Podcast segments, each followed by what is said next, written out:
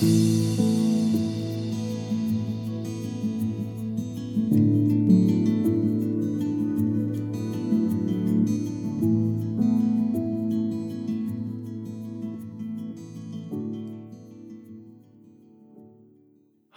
I'm your host, Jeff Burton. At time of recording, I'm 67 years old, and just this year I was diagnosed as autistic. This is my story.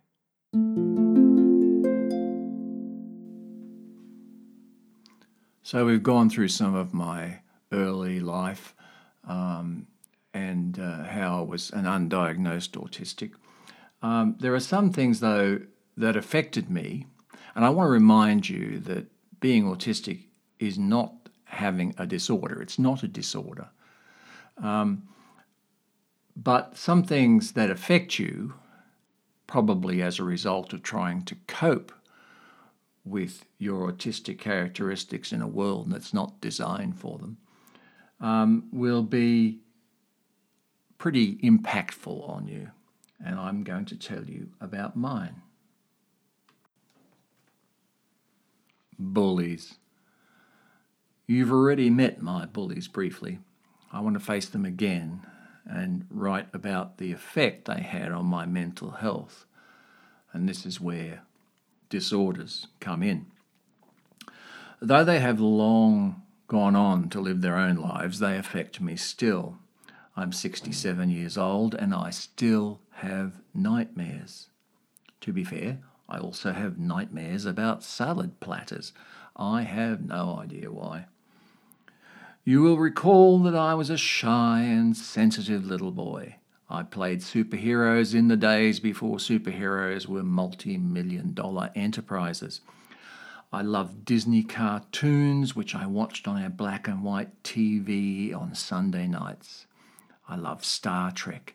In fact, I loved any science fiction movie in those old B movie days. Do You remember War of the Worlds, the original, and The Day the Earth Stood Still, and that other one where the saucers eventually crashed into the Capitol building. My dad taught me to love folk music in the early and mid 60s. I was a nerd. I was a nerd before nerd was even a word. And now I've gone, gone all Dr. Seuss on you. Not only was I a nerd, but I was also an easily wounded nerd, unable to fight back. I was fun to pick on. I dissolved into tears easily, which is the gold standard for bullies. I was a sought after collector's item that every bully had to have. Oh, how we laughed. Ha ha. My first obvious reaction to this constant bullying was fear. I'd be yelled at on the street, so the area around our home terrified me. In those pre enlightened times, fireworks were readily available, including quite large sticks of explosives called bungers. Our letterbox would frequently be blown to bits by primitive bombs set by my bullies. oh, how we laughed. I would be physically intimidated at school. Going into change rooms and toilets after sport or swimming was like entering a circle of hell even Dante could not imagine. At one point, I was deliberately tripped up stone stairs and broke my arm. The thing about uh, bullying, I guess, is that my surface reaction was fear. I was afraid of everything. I was never, I never felt safe. Um, but subconsciously, there was an impotent rage that I did not recognize and would only play out some years later in unreasonable behaviour uh, that I'm ashamed of. In uh, right, at no time did I ever report any of this to my parents or friends. Why? Because this was the code. If you told anyone, it would only get worse. I have seen teachers turn a blind eye to overt bullying. Of course, as I already explained, I have seen a teacher physically bully and verbally persecute 11 year old students supposedly in his care. That was 50 years ago. I hope he is safely dead now. School, The streets around home, even the perimeters of my own suburban home, were never safe for me. Bad things could and did happen there. And let's also remember that inside my home there was this unspoken tension between my mother and father. Uh, my mother was was was angry and bitter with my father, who was having affairs. Uh, it was it was unspoken, but it must have been an undercurrent. This continued from the time I was 11 until I was 18 and went to university.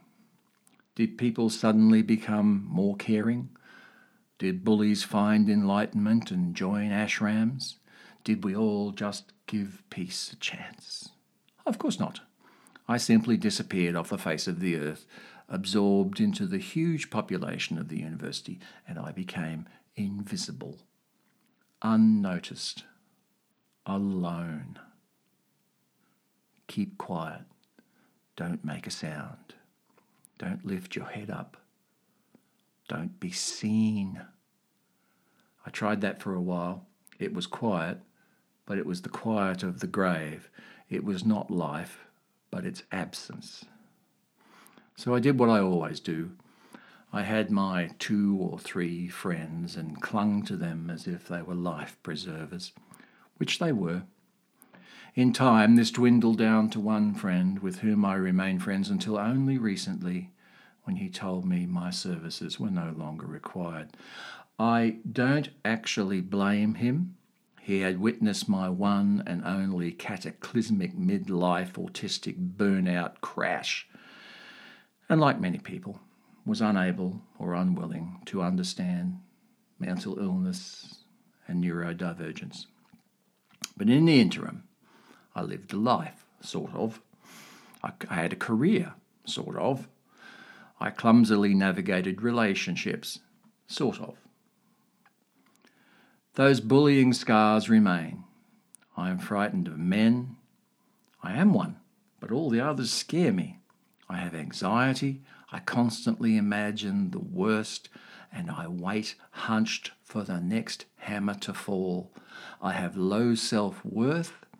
I have internalized all that bully talk, and now it lives inside me, and I hear it all at my weakest. In my bouts of depression, that voice sneers at me. No one could ever love you. You will always fail. You have always failed. You can't do anything right. You're stupid. Everyone thinks you're weird.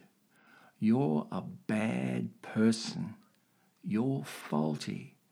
And on and on. Now, I've told you about CPTSD. The symptoms of this disorder, and it is a disorder, can be alarmingly similar to those of PTSD this is no competition of suffering, no weighing and measuring of distress. Simply put, it is simply this when people are stressed, either intensely for short periods or, or over longer time scales, then the responses to these stresses may bring impairment to some degree. What we do to others matters. Cruelty or abuse live forever. Then again, so does kindness. I made my psychologist laugh. We laughed often. I think she was laughing with me, not at me. I feel it's a reasonable accomplishment. We were talking about famously funny epitaphs, and I told her mine would be, He did okay, considering. And I hope that that's on my tombstone.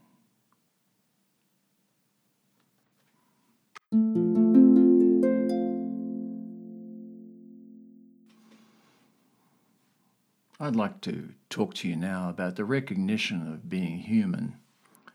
For the longest time, I, I think I, I didn't even think I was human, certainly not unconsciously. Being human is an important thing to realize, and realize that other people are human too. I mean, it sounds silly, but you are a human being too, just like me. You have foibles. I keep mine in a box with my old guitar picks. You're allowed to make mistakes because life doesn't come with an instruction manual. Or if it does, it's been mistranslated from Arabic to Chinese and finally to English with illustrations incorrectly labelled. Putting a life together is like building IKEA furniture with pieces missing. You'll rage and you'll cry and you'll swear from time to time. And tiny important pieces will get lost on the pattern carpeting. How's that for a metaphor? But carry on, dear listener. You are in exactly the same boat as everybody else, and it leaks. You cannot be judged by anybody else because we're all as dumb as each other. Don't even judge yourself whatever you are doing, whatever you have done, remember that it seemed like a good idea at the time. We need to examine our lives with the same compassion we would offer a child. We can always say, I did my best with what I knew and how I felt at the time. At the risk of being philosophical, it seems to me that the task of a lifetime is to expand our horizons so that we become more compassionate, wiser, and more courageous as time goes by. And then our actions grow as our characters do. Think of The Wizard of Oz, the movie. I do, a lot. I suspect The Wizard of Oz has the answer to many of life's most difficult problems. Judy Garland's great too. Each of Dorothy's companions, unbeknownst to them, brings something to the table that helps Dorothy, who is kind of a totem of our inner child self, to complete her task. Each learns from the wizard, even if they don't realize it, that they already possess the qualities they desire, which bloom as they navigate through the action. For the scarecrow, it is wisdom. For the tin man, compassion. For the lion, courage. Together with Dorothy, they all grow into these qualities they already had. It is only then that Dorothy may return home, but not as the same person who left it. How terribly Buddhist. So we too, follow the yellow brick road of life and grow into the qualities of maturity. How dare anyone take a snapshot of you at some point in your life and judge, judge you as deficient or unworthy or, God forbid, toxic? How dare you? Don't do that to yourself. How I hate the word toxic. Imagine using a single word to try to sum up the extravagant richness of a human life and to dismiss it out of hand. We are all works in progress, unfinished until the day we die. We who have some form of diagnosable mental illness or neurodivergence at least know what our wounds are. Many people seem to walk around with the mistaken and unquestioned assumption that they are both infallible and saintly. Spoiler alert, they aren't. We are all light and shade. I'm just like you, only more so. Seriously, I have found movies and literature to be constant sources of health, helpful inspiration for living this autistic life. Regrettably, too often culture uses the bogeyman of mental illness to give its villains medita- uh, motivation, not meditation. They could probably use it. Shame on them. There are odd examples of characters and narratives that have something to teach us, some encouragement or wisdom to offer. You only need to look for it. I can only offer some examples from my own idiosyncratic list. You'll need to think about your own. The Wizard of Oz, mentioned already, is full of wit and surprising wisdom. The movie Harvey with James Stewart is a spectacular movie where the main character is clearly insane but is much more decent human being than almost every other normal character. It's immensely quotable. I cannot watch it without being encouraged and touched. Stewart's character, Elwood P. Dowd, is someone I aspire to be. Similarly, the Marx Brothers movies are great medicine, more on this later, but Harpo, in particular, stands out for me as a character beyond rationality who nevertheless is charming, mischievous, and extraordinarily musically gifted. There's something almost angelic about Harpo. I want to be him too. He doesn't care about what other people think. Sherlock Holmes is another great but flawed hero. He has the intense concentration and attention to detail that some of us know quite well. He's also ill equipped for ordinary life, and he retreats into drug addiction to escape it. Given a case to test his intellectual powers, however, he explodes into manic energy. Sound familiar to anyone? There are more, many more, just waiting for you to recognize yourself and to offer you encouragement, wisdom, and entertainment.